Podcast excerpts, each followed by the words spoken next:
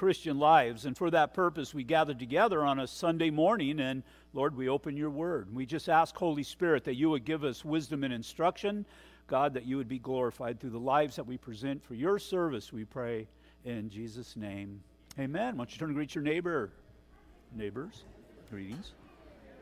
Neighbor. Neighbor.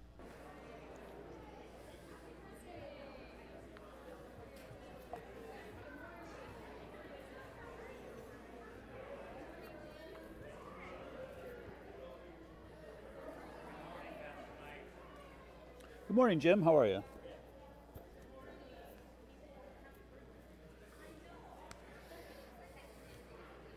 Good morning, sir.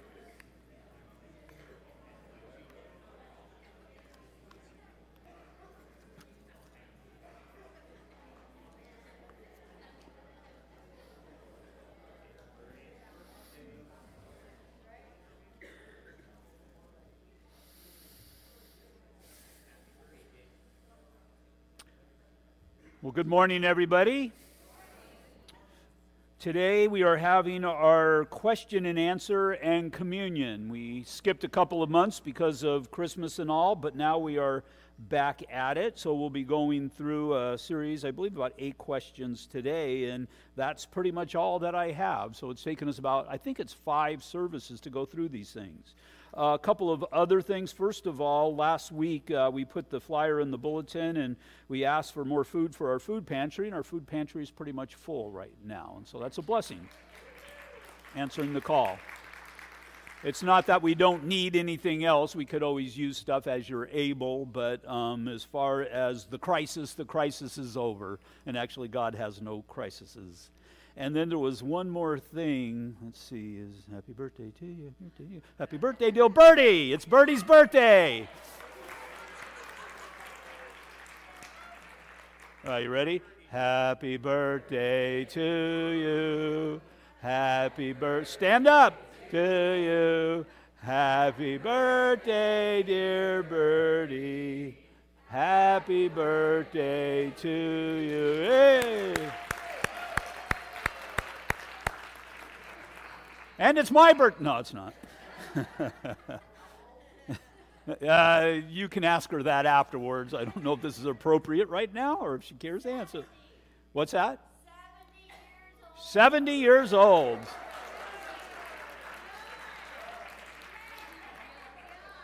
70 years old. All right, let's pull this back, rein this back in control here. Go ahead and be seated, William.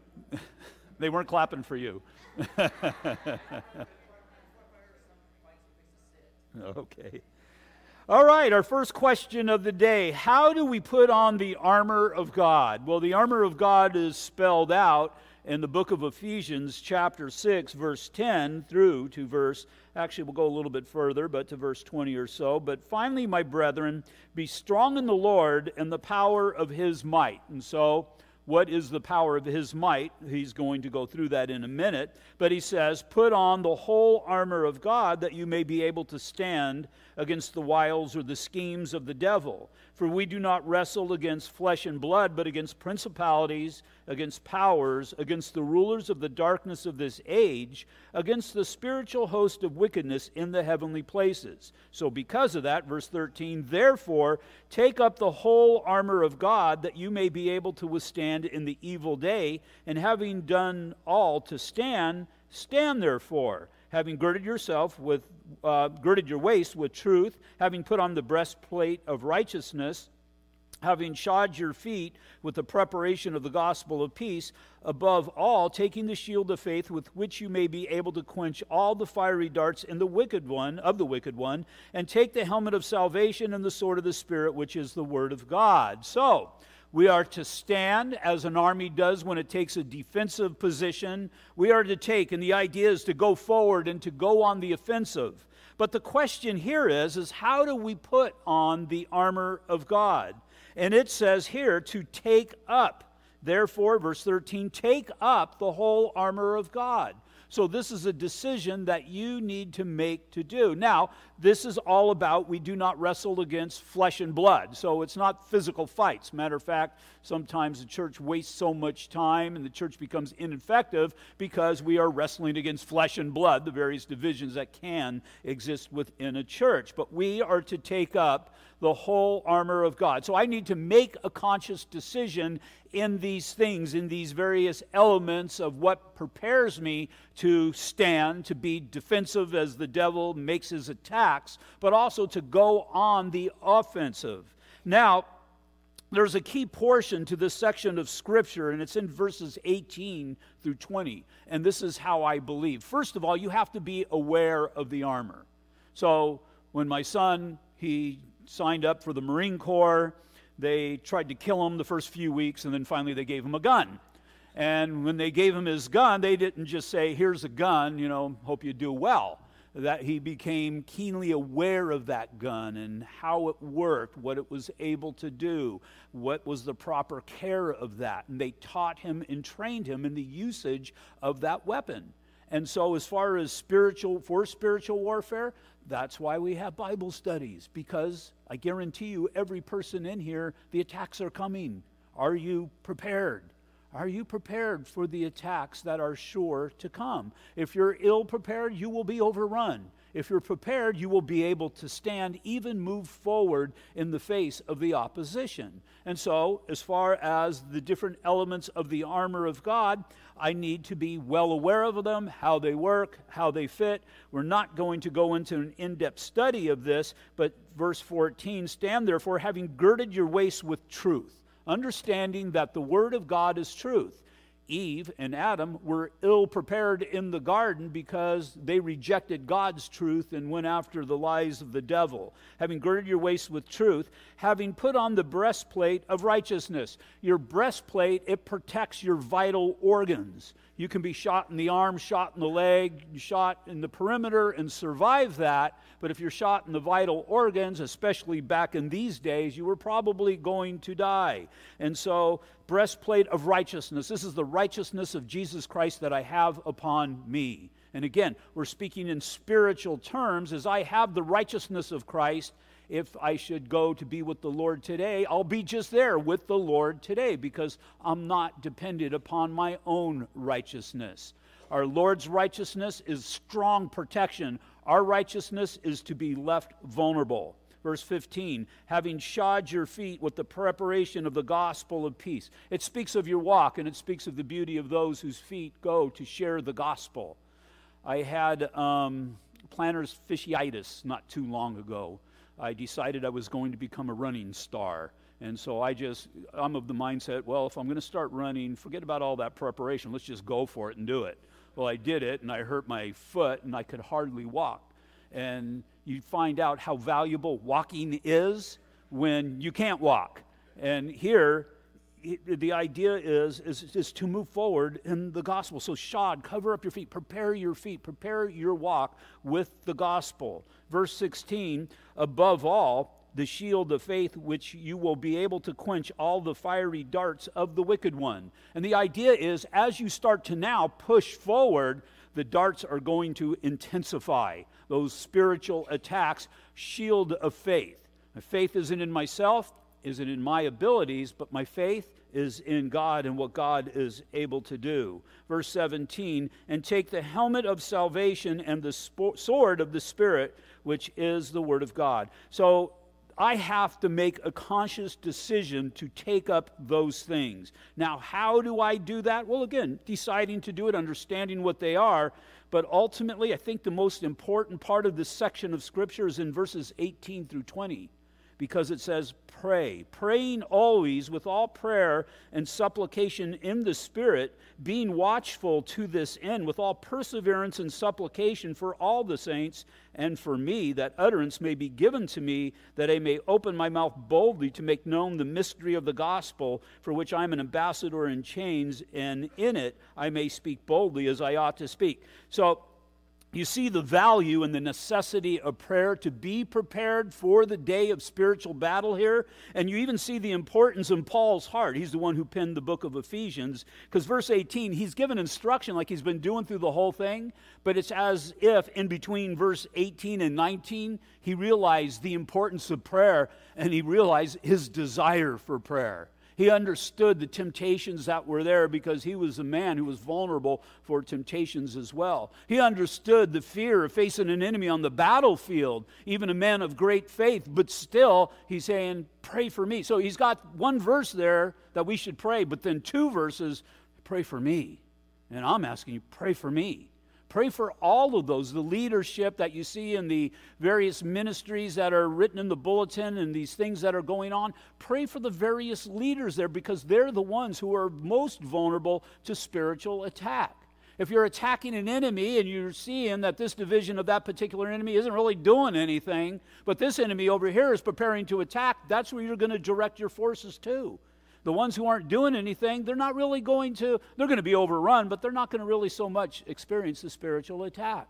So it's the ones who are moving forward in the Lord Jesus Christ. And I say, if I had to give one word answer to this question, how do we put on the armor of God? Pray. Pray. Be people of prayer. Jesus said, and when you pray, Matthew chapter 6, and when you pray, he didn't say, and if you pray, he didn't even say you should pray. He's not saying I command you to pray. He says, and when you pray, because there's just that divine expectation that God's people would pray. And it's just simply speaking to God. I remember coming out of the Catholic Church, we had all of these um, formula prayers, whatever you want to call them, not even patterns, but definite prayers. And so I could say I'm just, just you know, blessed are Lord these things, about to receive from the bounty of Christ. So Lord, amen. You know, I could say it and I don't have a clue what I was saying. But then all of a sudden, I get saved and I'm sitting in a small group and these guys are praying and I'm going to be expected to pray out loud. And I don't know how to do it. But then I realize they're just having a conversation with God. And that's all we're supposed to do, is just to have a constant, pray without ceasing, a constant conversation with God. And it's in that prayer that you will find yourself prepared, pre, prepared, prepared. Get that out. Okay, question number. Now we've been through all, you know, 42 of them now, so that's why I'll call this one not question two, but question 43. It's about discerning the voice of the Lord. Now keep in mind that people aren't going to be able to express them, com- themselves completely and totally when you hear the questions, but all of these questions are valid questions. Discerning the voice of the Lord, when you hear something in church telling you to do something, and then hear something different telling you to do the first thing in a different way, what do you do? Well, whose voice do you hear? Whose voice will you obey? If you have a heart for the Lord and a desire for the Lord, it's the Lord's voice that you will hear. It's not that you're not going to hear, when I say voice, another urging, another sensing of direction. And, you know, we can put this, and we should put this in the spiritual realm, but really, it's not so much the voice of the devil that I worry about, it's the calling of my flesh that I'm most concerned about. And so, my kids, we would pray for them, my wife and myself, and we would pray the devil and the cults and that they would be wise and all that. But our biggest fear was their flesh, because that's really man's biggest enemy. And so, really, is this the calling of the Lord? Or is this the fallacy of the flesh that is calling me contrary to God?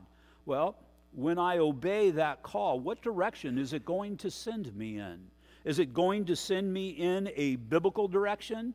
Or is it going to send me in a direction that is contrary to the scripture? That's how I make that evaluation. And so, whatever things are biblical are the things, well, the direction that I need to go to. If I hear that, again, voice, it's not about hearing voices, it's about that urging. Is this the voice of the Lord that is urging me, that is encouraging me to go in this direction? Or if this is somebody else. Now, let's just say it's not a sin issue. Let's just say God is calling you to the mission field. And so, Lord, you're calling me to the mission field. How do I know that that is of you? Well, probably not of the devil, as God has called us to go forth and to make disciples. And that would be something that you could biblically back up.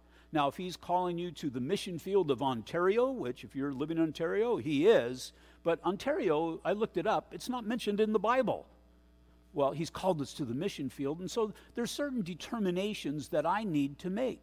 And so, how do I make these determinations as far as what is of the Lord and not of the Lord? Well, again, first of all, I look in the scriptures. Second of all, I head in the direction honestly before the Lord, examining my heart in the matter. And so, God, I believe you're calling me to Maui, but Lord, that might be the flesh as well. Now, Maui, the people there, they need to hear the gospel. Here I am, Lord Send me. And God's saying, No, I'm calling you to Zimbabwe, not Maui. Oh, Lord, I don't really want to go to Zimbabwe. I want to go to Maui. And God saying, No, I'm calling you to Zimbabwe, but I, I just feel this, this great call to go to Maui. And so, now there's nothing wrong if God's calling you to go to Maui. It's not sin to go to Maui if God's really calling you. But you go on your trip to Maui and there's just no open doors. Remember the Apostle Paul? The Apostle Paul, he had a call. He thought he had a call. He had a desire, I should say, to go to Asia. And he met that man from Macedonia in a dream. And what it was is was God calling him to go into the area of southern Europe, into the area of Greece. Now, he had good intentions and he was moving. He was headed north and he was going to veer off to the right, but God says, "No, I want you to go to the left." But the thing about it was is Paul, what's the key here? Paul was going. He was moving, and because he was moving, he was directed. And so, since a call to Maui, which I don't, but if I did, I'd start moving, but I would need to be open to the leading of the Lord because He's not calling this particular person that we're using this illustration, he's calling him to Zimbabwe. But God is going to achieve his will, and I need to be open to the leading of the Spirit that my flesh would not cloud the calling of God in my life. And again, you're sensing different things in your life and you're trying to discern if this is of the Lord or not of the Lord. Is this of my flesh? Is this even of the enemy? So on and so forth. Run it through Philippians chapter 4, verses 8 through 9. Finally, brethren, whatever things are true, whatever things are noble, whatever things are just, whatever things are pure, whatever things are lovely, whatever things are of good report if there is any virtue, if there's anything praiseworthy, meditate on these things, and the things which you've learned and received and heard and saw in me, these do, and the God of peace will be with you. And so you'll have peace. Again, Paul, many others in the scriptures, these things given for our example as a pattern. Because again, Maui, Zimbabwe, Ontario, they're not mentioned in the Bible, but God loves the people there and wants people to share the gospel there. And so, is this my flesh? Is this the Spirit? What is this? I run it through the scriptures, I pray about it, and then I move in the direction that I believe that God is calling. But keep it in mind, bottom line, God is not going to call you to do anything contrary to what the Bible says is good and right in His sight. He's not going to call you to commit a sin. Who's that of? That's either going to be of your flesh or that is going to be what is of the devil. Number 44. What is the biblical proof that the world is not billions of years old? The Bible does not seek to prove anything. The Bible gives truth statements. That's what the Bible does. And so you're not going to find biblical proof so much. You know, stay with me here because we'll go through this. But the Bible's not going to say, well, the earth is not billions of years old. The earth is not millions. It's not arguing with anybody. It's giving you, excuse me, truth statements. Now, part of the problem in truth, now, if I told you that we are going to give everybody a free coffee today, coffee bar, Jeff, you're going to be really busy today. Everybody gets a free coffee, but one of those cups we used to, well, the toilet backed up and we had to bail out some of the water. And if we threw the cup away afterwards, we weren't going to have enough. But don't worry about it. I rinse the cup out before I put it back. Now, I wouldn't have enough faith to go and, although the odds are against it, to think that I'm not going to get that soiled cup. The problem is there's just been a little bit of that, which is, well, it defiled the whole bunch. And so, what happens when you add to the truth? It defiles the whole truth. Now, man has done so in ways that have taken God's, and I'll again get into this in a minute, God's 6,000 years to millions and even billions of years. And matter of fact, the church has even bought into some of that. What we have done is we've entered in, let me turn there because I'm not sure, I think it's between verses 2 and 3, but I don't really recall. Yes. Um, in the beginning, God created the heavens and the earth, and the earth was without form and void, and darkness was on the face of the deep, and the Spirit of God was hovering over the face of the waters. Then God said, verse 3, then God said, Let there be light, and there was light. Well, some people in the church have wedged between verses 2 and 3 and filled that in with billions of years. It's called the gap theory. Well, if you're going to start making gaps in the Bible, and you're going to start filling them with the intellect of mankind, you got a real problem. Because I can render the Word of God to no effect by entering in what I believe is the truths of Mike or the truths of any man. And so, is the how does the Bible go to prove that the earth is billions of years old, or if it is, or if it isn't? The Bible doesn't seek to prove anything. It offers these truth statements. And if you would go through, and there are people who have done this, I have not personally, well, actually, I have done it. I did go through once and did the math as well. And the earth is give or take 100 years, whatever it might be. It's 6,000 years old. Look at it this way. I, I heard this many years ago. I don't recall where from but if you do the math and follow the timelines that you'll see here, you'll see that Adam and Eve, again, were created with the world about 6,000 years ago. Now, what is six? Six, this isn't scripture, this isn't infallible, so you can't use it to prove scriptural truth but you can use it to back up because those people who do such things have gone through and they have attached certain biblical truths and realities to numbers. And so you have certain numbers that represent certain things, and it follows a pattern for the most part through the scriptures. You, we don't base anybody's salvation on that. We don't base the knowledge of God upon that. It just kind of seems like something that God has given us and just to kind of undergird our faith a bit, whatever it might be. But number six is looked at as the number of man man was created on the sixth day. Six days are appointed for man to labor, and that was all part of the curse and then you see the number 666, it's the ultimate number of the flesh. And so, with 6,000 years from the point of creation, we have the year 2000. Now, again, this are give or take, you know, however many years, because nobody knows the day when Christ is coming back or the end of the times. But nonetheless, 6,000 years. 6,000 years here would represent the age of man. Then, as we head into the next, head into the next thousand years or the seven thousandth year period, well, seven in the scriptures is the number of spiritual perfection or the Sabbath. Well, after 6,000 years of man's labor, we could now be at the very door of man's rest, the Sabbath, or what the Bible calls the millennial age. And so, when's this happening? I don't know, because the Bible says we don't know. We're speaking in very rough terms, but again, just something for our consideration. What happens after that seventh thousand year period? Well, we then enter into an eighth thousand year period. Not an 8,000 year period, but the eighth 1,000 year period. And eight represents, it's the number of new beginnings.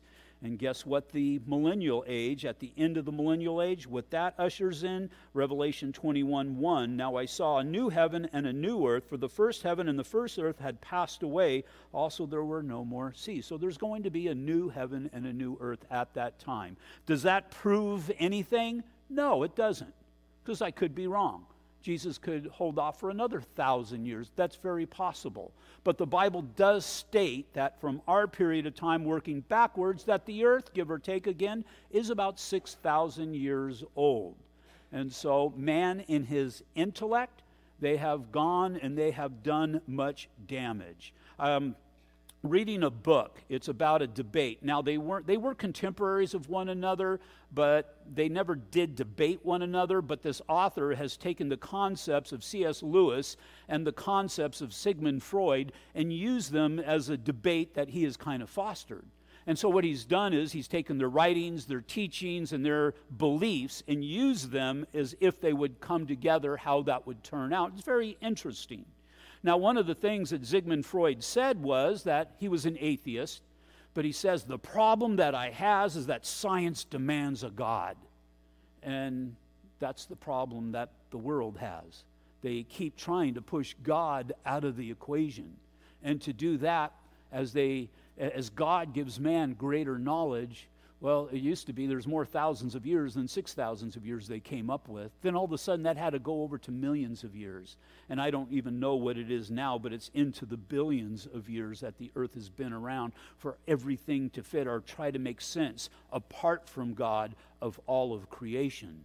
And so the Bible says, I'm not trying to prove anything. You think God is going to get into an argument or a debate with mankind? That's not going to happen. God, through the scriptures, has given us truth statements. And the magnitude of your faith is going to be according to your ability to receive of those things and believe of those things. So I just need to believe of these things? No. Guess who also created your brain? God created your brain. And He's given us the direction for our brain or, or for our thoughts. And so it, I, God does not mind. Come and check and see that these things are so. God wants you to, to, to check out the truths of His Word. He wants to challenge, you. You're not challenging Him, but He wants to challenge you. Prove that these things are false. Men and women throughout the course of history who are a lot smarter than all of our intelligence pooled here have been devoting years of their lives to prove these things false, and nobody ever has. And so the next time somebody who you're sharing the word with and you're telling them that you believe the Bible and they say, well, the Bible's full of falsities and full of um, contradictions, ask them, because I'm sure they have gone through and found all of these things themselves, ask them to show you one. More than likely, what they're doing is just regurgitating something that they have heard before. And so, if somebody challenges you in that manner, is all you need to say is, is to show me because that's what God says. God just simply says, Show me. Show me where I'm wrong. And you can spend many lifetimes trying to prove that God is wrong, and you're just going to be lost in your own foolishness. Number 45. Where does Calvary Chapel stand when it comes to Calvinism? We are neither Calvinist nor are we Arminianist.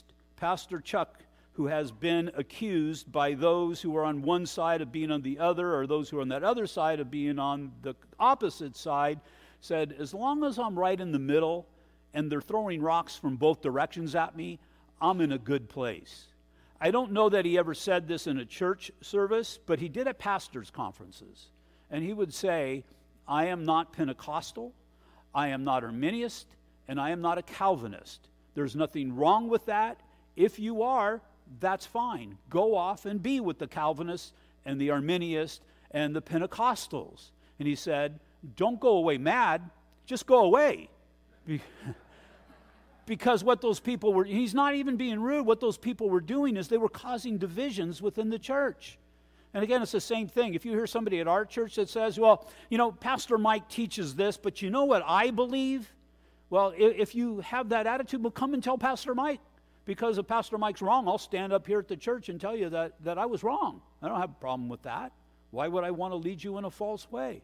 But it's usually people that want to bring you according to their ways of thinking. Now, if you would go into my office, you would see the library that I have in there. And the majority of the um, commentaries that I have there are written by people who were either, either Calvinistic or Reformed. That, that's to that one side of the spectrum. There are a few that were written by Arminius. But what I'm looking for is the truths of the Bible. Now, the Arminians and the Calvinists will hold to what they believe are the truths of the Bible from their perspective. Now, if you look in our bulletin, what do we have in our bulletin? Our statement of faith. Neither of those are contrary to our statement of faith. So I believe that you can be a Christian and be a Calvinist. Now, there's extremes, so I'm not going to the extremes right now. You can be a Christian and be a, a Reformed or Calvinist, or you can be a Christian and go towards the Arminian. John Wesley was towards the Arminian slant. Um, on the other side, um, Spurgeon, R.C. Sproul, John MacArthur, James Montgomery Boice, and there's a few that are over on that, that other side of the, of the spectrum. But the question was asked about Calvinist. Calvinism is based upon the teachings of John Calvin, although they've gone to a point that they have gone past really what John Calvin believed. And it's what, how they have digested those teachings, and in general, they came up with an acronym for the beliefs of Calvinism, which we'll go through. It's called TULIP. TULIP, the first T, is total depravity. Well, I'd agree with total depravity. Man is totally depraved. I don't know if I would go according to the degree that they have, but first, scriptural evidence for this is in John uh, chapter 3, many places, but John chapter 3, verse 18. He who believes in him, in Jesus, is not condemned, but he who does not believe is condemned already because he does not believed in the only begotten Son of God. So that tells us that we are totally depraved from the womb. Now, as we get into this, we'll see that they believe that man is totally depraved to such an extreme that he can never make a decision for Christ apart from God. Now, I'll believe that to the degree that, yes, the Bible needs to be, I'm sorry, the gospel needs to be presented to that person in order for him to make a decision for Christ. He needs to be filled with the Spirit. There's no doubt about that. But I also believe that man, or sorry, God gives man the ability to make a decision as well. 2 Corinthians chapter 5 verse 11 knowing therefore the terror of the Lord because we understand that mankind apart from a relationship with Jesus Christ is going to be judged and condemned that would be the terror of the Lord. What do we do? It says we persuade men that word persuade means we present the gospel in a way that somebody is able to understand and come to a decision on. Now, there's also kind of this cyclical argument that, okay, yes, but only those who are called and God made will make that decision. And, you know, we can go off in a million miles with that, but, you know, sometimes we can overthink these. Because we know the terror of the Lord, if we know somebody's unsaved, share the gospel with them. That is plain and simple and then prayerfully that they will get right with the Lord Jesus Christ. Is that person called? Is that person elected? Don't worry about all of that because you'll never know who's called. You'll never know who's elected other than those who have received Jesus Christ as their Lord and Savior.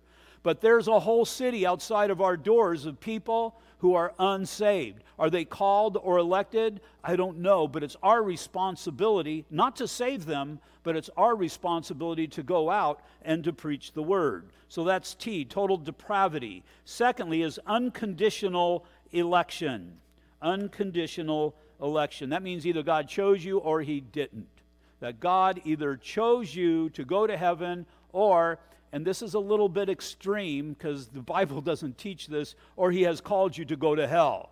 And so they've kind of taken that out, and the people that I have talked to, uh, Reformed or Calvinist, unconditional election, yes, God has chosen those who are going to go to heaven, because the Bible says that. It, you know, it's true. God has chosen those who are going to go to heaven. But then they'll say, well, so that means he has chosen those who are going to go to hell. And they would say, no. Well, if he's chosen those who are going to heaven, then if he hasn't chosen those who are going to hell, then, and they don't have a choice in the matter, that means they were predestined for hell. And then the argument was, which wasn't really much of an argument, no, that, that I, I can't explain it to you, but no, he hasn't done that. Well, if God has given mankind a choice, well, then that makes perfect sense. Well, how do I explain? Because the Bible does say, Ephesians chapter 1, verses 4 and 5, that God has chosen mankind. Well, once again, how do I know who God has chosen? Well, those who are born again. We have a God who inhabits eternity. Matter of fact, God is outside of the constraints of time. Think about that for a while. That means God is in existence right now, in the past, and in the future. Now, if somebody is never going to receive Jesus Christ as the Lord and Savior, and they're going to go to the grave, they're going to be condemned, well, obviously that person wasn't chosen. But those who would receive Jesus Christ as their Lord and Savior, it's those whom God has chosen. Matter of fact, I'm of the mindset that God has chosen all of mankind, so all of mankind needs to hear the gospel. Not all of mankind is going to receive the gospel. Many are called, but few are chosen. But as far as what we're concerned about, If we're just all the mindset, well, either that person God has called and he's going to drag into heaven kicking and screaming whether he likes it or not. I know that's extreme. And this person, whether he wants to get in heaven or not, he can't because he hasn't been chosen. Then I'm just going to be a spectator. Because what difference does it make if I share the gospel or not? Because it's not going to change anything. But again, I don't see the Bible approaching unconditional election the way that the Calvinists would. TU, then we have L, is limited atonement. Well, that just makes sense. This I do not believe.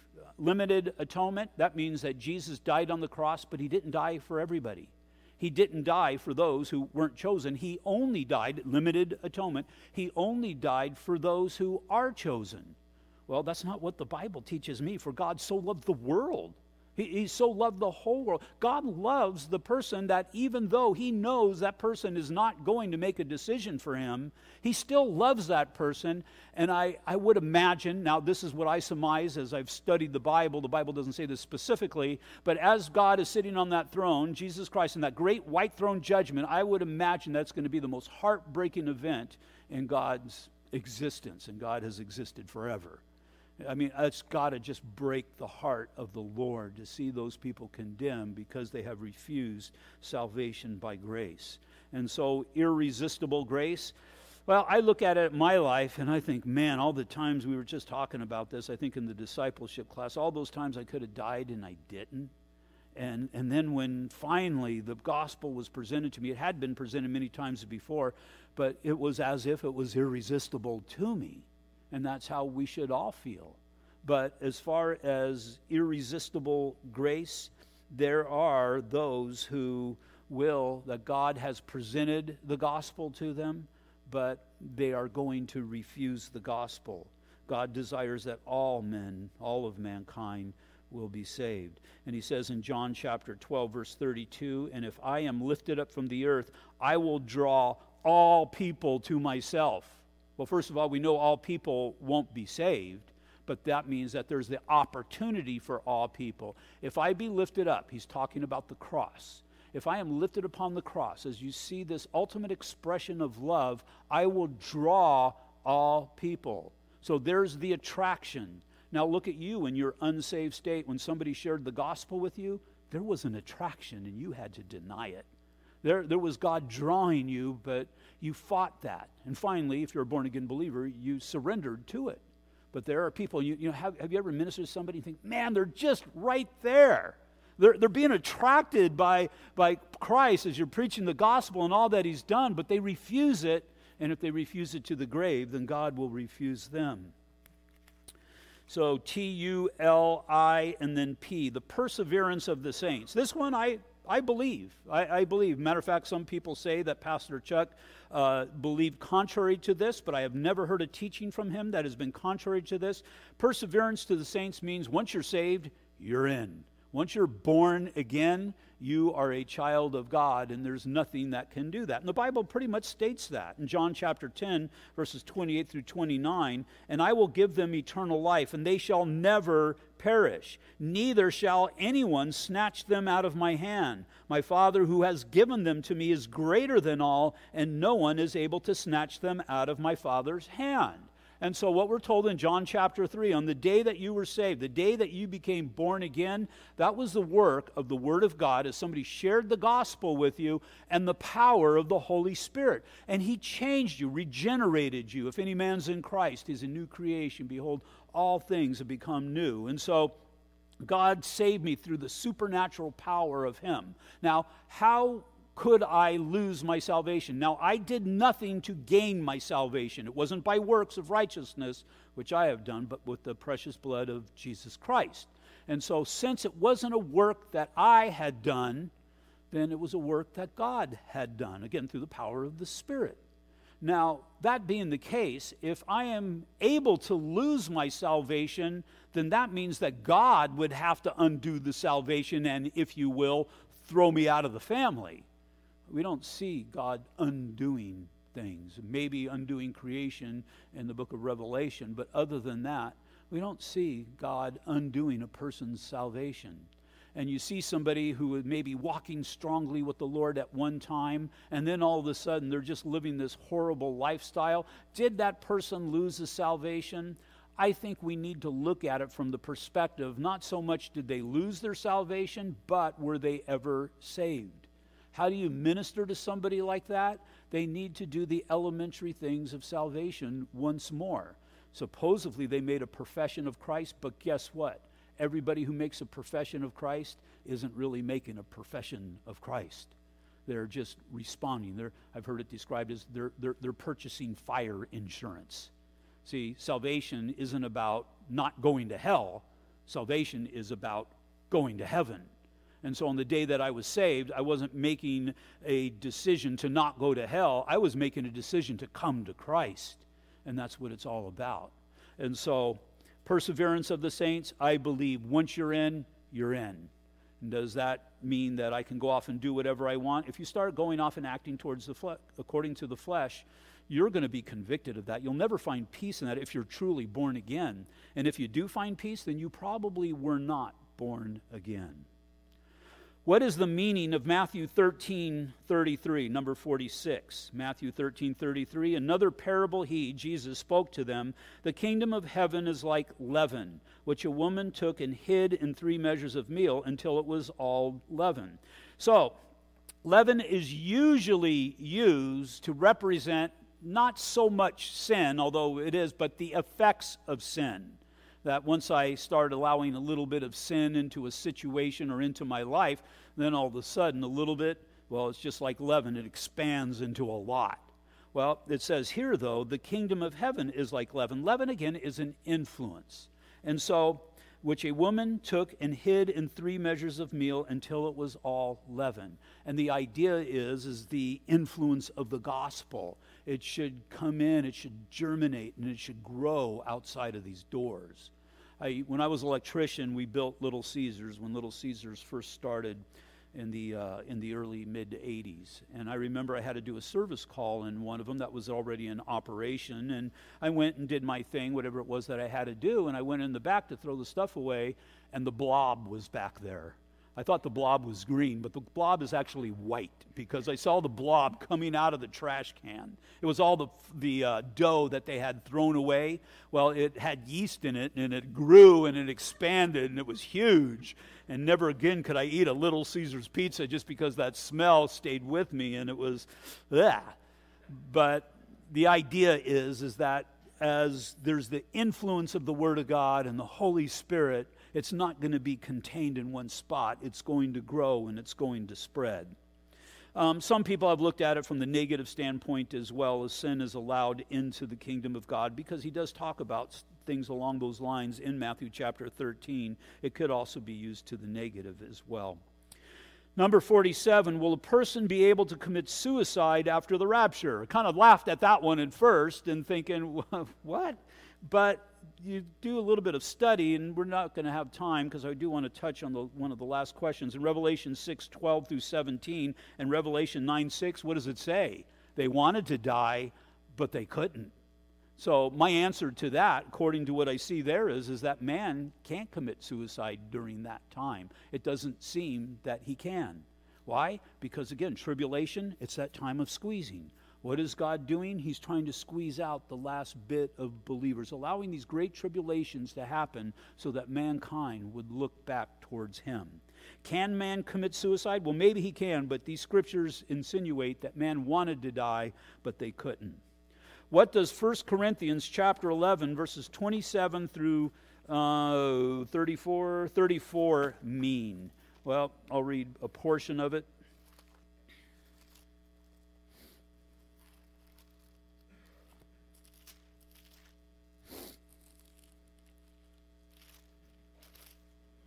Says, Therefore, whoever eats this bread or drinks this cup of the Lord in an unworthy manner will be guilty of the body and the blood of the Lord.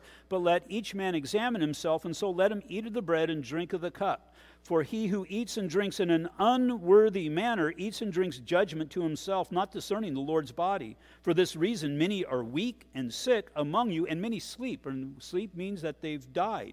For if we would judge ourselves, we would not be judged. And so, uh, well, let me read verse 32 as well. And when we are judged, we are chastened by the Lord that we may not be condemned with the world. And so, what was happening there, they were having these agape feasts, or these times of communion, and people were taking precedence over others, taking all the food and whatnot, and it turned into be just a big thing of the flesh. And, and you know, it, it seems like the communion meal had gotten to that agape feast, which had gotten just crazy. And, and so, what did God do?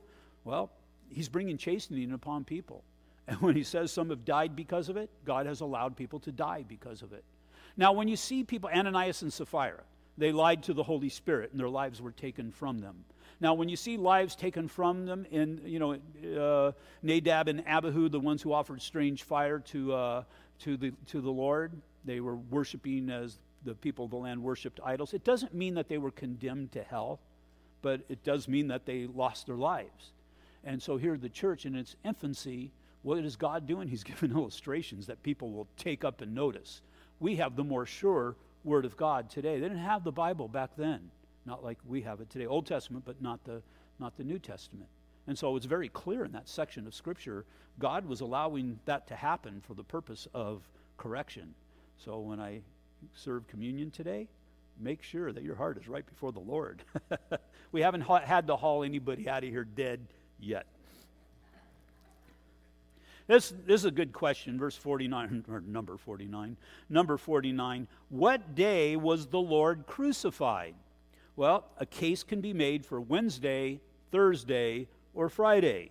What we do know is, is that Jesus was raised from the dead on a Sunday. It's the first day of the week. Scriptures are very clear about that. Also, it was prophesied, and the reality was he was dead for three days. And he had to be in the tomb no later than 6 p.m. on Friday. We know those things as facts. He could have been earlier than 6 p.m. or even a day earlier, but he had to be there at least by 6 p.m. because Saturday is the Sabbath and no work was to be done. And so if he's still on the cross and it's 6 p.m., they had to just leave him upon the cross. But since they took him down and did some initial preparation and put him in the tomb, it had to happen sometime before 6 p.m. on Friday. Now we know that the day of preparation is the day before the Saturday Sabbath. And that's when we are told that the Lord was put into the tomb on the day of preparation. Now, there are other Sabbaths in the scripture, but the only day that is referred to as the day of preparation, where you would go to get your Passover lamb and you would prepare the meal you know, to eat, the one that you would be eating on the Sabbath, you would prepare that on the Friday before the Saturday because no work was allowed to be done on that Saturday or on that Sabbath day. And so Friday, you would get everything all ready, all prepared, let's say all the way up to 559 and you would have the table already because you can't do any work. And then at six o'clock, you would sit down and celebrate the Passover meal. And so the day of preparation back in biblical days and in Israel today is always Friday. Really, it's Thursday from 6 o'clock all the way through to Friday at 6 o'clock.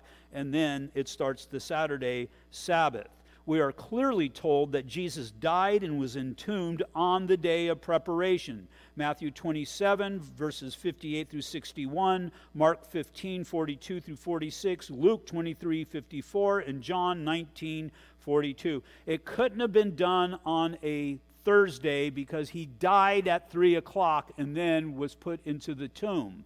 And so it had to happen on a Friday and again before 6 o'clock.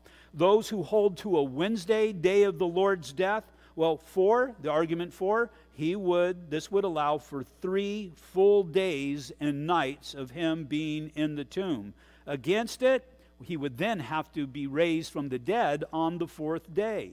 Against it, another argument, Palm Sunday, which is the Sunday before the Lord's death, would need to have been taken place on a Saturday. Well, it can't take place on a Saturday. He couldn't have his triumphal entry because a Saturday is the Sabbath. And so all of those people, that, that just wouldn't have happened because they would be celebrating the Sabbath. They would be in violation of Jewish law. Argument for Thursday, well, Palm Sunday would now be Sunday, and also for Friday would be the beginning of the Feast of Unleavened Bread, which would be a Sabbath. But there's the problem there, and that's usually where the argument is. In Leviticus 23, let me get there. Uh, 23, verses 1 through 7. It says, And the Lord spoke to Moses, saying, Speak to the children of Israel, and say to them, The feast of the Lord, which you shall proclaim to be holy convocations, are my feasts. Six days shall work be done, but the seventh or Saturday is a Sabbath of solemn rest, a holy convocation. You shall do no work on it. It is the Sabbath of the Lord in all of your dwellings. So on the Sabbath, that was the weekly Sabbath, on a Saturday, no work was to be done. That happened every week on a Saturday. But what about the other Sabbaths? Well, verse 4 there are the feasts of the Lord, holy convocations, which you shall proclaim at their appointed times. On the fourteenth day of the first month is twilight, is the Lord's Passover. And on the fifteenth day of the same month is the feast of unleavened bread. To the Lord, seven days you must eat unleavened bread. On the first day you shall have a holy day of convocation, and you will do no customary work on it. It doesn't mean that you can do no work on it it means you could do no work in which was your occupation. And so, on those particular Sabbaths, which Friday was probably one of those Sabbaths, that you could do none of your customary work on it. And so some people had said that Sa- Friday was a Sabbath, so you know it fall, the argument for Friday death falls apart there. But again, that doesn't make sense, or it doesn't hold water really because although you weren't to work on a Sabbath, on a Saturday, you could work on that Sabbath, the first day of unleavened bread, which was a Sabbath. You could do work on that day, just you couldn't go to your job. That was the idea here. Against Thursday, um, Thursday nowhere in the scriptures or in Jewish tradition is referred to as the day of preparation. Friday, for Jesus died, and on the third day, but he did not necessarily have to spend three whole days in the grave. So, Friday, Saturday, and then Sunday morning, he was still in the grave when he came back to life. And then Friday again. Friday, and I think the thing that just confirms the whole thing Friday is the day of preparation. So Thursday for a Friday Sabbath would not be the day of preparation because you could still get the meal ready and you could still do that kind of work preparing for the Sabbath. So it seems that Jesus died at 3 o'clock on Friday, was in the tomb before the start of the Sabbath, and before 6 o'clock on Friday, and he rose on a Sunday. Now, the apostles were not told specifically by them dates and times because they didn't care about that. They cared to tell you that he was crucified they cared to tell you that he rose from the dead. These are huge things. They weren't wanting to get into the little details of the Sabbaths and all of that because they're sick and tired of hearing about all of those things. Uh, Jesus told the Pharisees, because of the, the um, traditions of man, you have rendered the word of God of no effect. And then lastly, number 50. What is the meaning of Proverbs 22 6? Train up a child in the way he should go, and when he is old, he will not depart from it. Well, concerning the book of Proverbs, it's important to know that the book of Proverbs contains maxims. Maxims are not the same as promises. Maxims are a brief expression of a general truth, principle, or rule of conduct. Important to understand because we know and we've experienced, well, even though we raise up our child in the way that they should go, they still may rebel. Although I work hard, I will not necessarily become rich. And if I act wisely, I will not be guaranteed to live to an old age, although in the book of Proverbs, certain maxims say that we will. Really good people have trouble with their kids, and some ungodly people raise wonderful children. Many hard-working Christians struggle to make ends meet. Amen. Fools become rich, and the godly sometimes die young. And so, maxims of this book express general principles of how God runs the world. Train, but my experience, train up your child in the way that he should go, and when he gets old, he will not depart from it. It says, and when he gets old. It doesn't mean when he's an idiot teenager. It doesn't say when he's a foolish 20 some or whatever it might be. It, the idea here is, is that you train up that child Because when children, 10, 12, they buy everything that you say and they look to your example. And if you're doing a good job, you'll see that child, man, this child is going to be the greatest kid ever in the kingdom of God. But then all of a sudden they become teenagers. And you who used to be so smart now all of a sudden have turned a made a turn for foolishness in their eyes. And so they go through all of that. But what I have seen happen in my own kids' lives as well as the lives of others, when they get old, when they go through trials, when they go through hardship, when they live out their wisdom that they realize is in actuality foolishness of youth, they're looking for truth. They're looking for reality. And if those truths, two things, have been presented in the home and lived in the home, they're going to realize that worked with mom and dad. I know that will work with me. When they get old, they will not depart from it. When is it that they're going to get old? I don't know. Maybe after you're dead.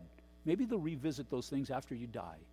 But as far as, as much as depends upon us right now, we need to be remaining faithful to these things for the sake of our children and for the sake of our grandchildren. And so, maxims maxims are general truths that have been presented by God that if we adhere to them that we will see the blessings of God doesn't mean that we're going to these are promises that if i adhere to the word of god i'm going to become rich. That's a heresy. I'm never going to get sick or i'm going to have these perfect children because they came from imperfection our children because we came from imperfection. And so i know how i was as a kid and i know all the dirty rotten things that i did and i know my kids done have done more dirty rotten things than i even know about but it pales in comparison to what i know that i did but God still brought me into his kingdom. And God seemingly has brought them into the kingdom. And now I've seen that they've, they've lived these things and they've seen the fallacy of their ways. And I see them training up their children in the way that they should go. Imperfection? No, not even close to it. But as we follow through in these things, we see the reality of the truths of God's Word. 1 Corinthians chapter 11 Verse 23 For I received from the Lord that which I also delivered to you, that the Lord Jesus, on the same night in which he was betrayed, took bread. And when he had given thanks, he broke it and said, Take, eat. This is my body, which is broken for you. Do this in remembrance of me. Verse 25 In the same manner, he also took the cup after supper, saying, This cup is the new covenant in my blood. This do as often as you drink it in remembrance of me. Now, what does he mean in remembrance of me? Well, in remembrance, number one, of what he is about to see, or I'm sorry, what they're about to see, and, and they're about to see Christ upon the cross, but also remembrance of what they have seen. Because it's just important, the fulfillment of scriptures. Jesus is about to go to the cross, and so he's encouraging them re examine what you see based upon what you physically see, but also based upon what you've seen in the scriptures. And so, in remembrance of me, Isaiah 53 Who has believed our report, and to whom has the arm of the Lord been revealed? For he shall grow up before him as a tender plant and as a root out of dry ground. He has no form or comeliness, and, and when we see him, there is no beauty that we should desire him. That means there's just no outward desire of beauty.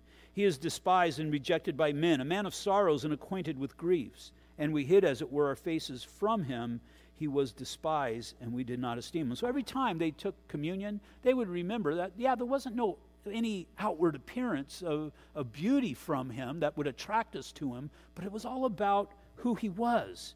And he was despised and rejected by man, a man of sorrow and acquainted with grief, because he was hung upon the cross. And they would be sitting there, and every, all of us, except for John here, we all hid our face. We all forsook him then, just as the scripture said. Surely he has borne our griefs and carried our sorrows, yet we esteemed him stricken, smitten by God, and afflicted. Remember when Jesus was upon the cross? He wasn't receiving punishment from mankind, he was receiving punishment from the Father. Why? Because he was receiving punishment for our sins. Christ's punishment, not so much that he died, I mean, that was it, and the scourging and all, but that God would take sin upon him. But he was wounded or pierced for our transgressions. He was bruised for our iniquities, and the chastisement of our peace was upon him. And by his stripes we are healed. All we, like sheep, have gone astray. We have turned every one to his own way, and the Lord has laid upon him the iniquity of us all. And so, as we prepare and as we partake of the communion meal, Have that be your thought today that your iniquity, all of your sins, past, present, and future, they were all laid upon him on Mount Calvary. And Jesus died and he took care. He was the propitiation. He was the price paid to appease the, appease the anger of God towards mankind. And you were included. You were the one that he died on the cross for. I was the one he died on the cross for. He died for your sins, he died for my sins. As we partake of this meal, let's do it truly in remembrance of him. Father, again, we just thank you, Lord, for this time, this time of family gathering together around this supper table. Lord, that you would bless us, we pray. In Jesus' name, amen. Go ahead and make two lines, come up, hold on to the elements, and we'll partake together.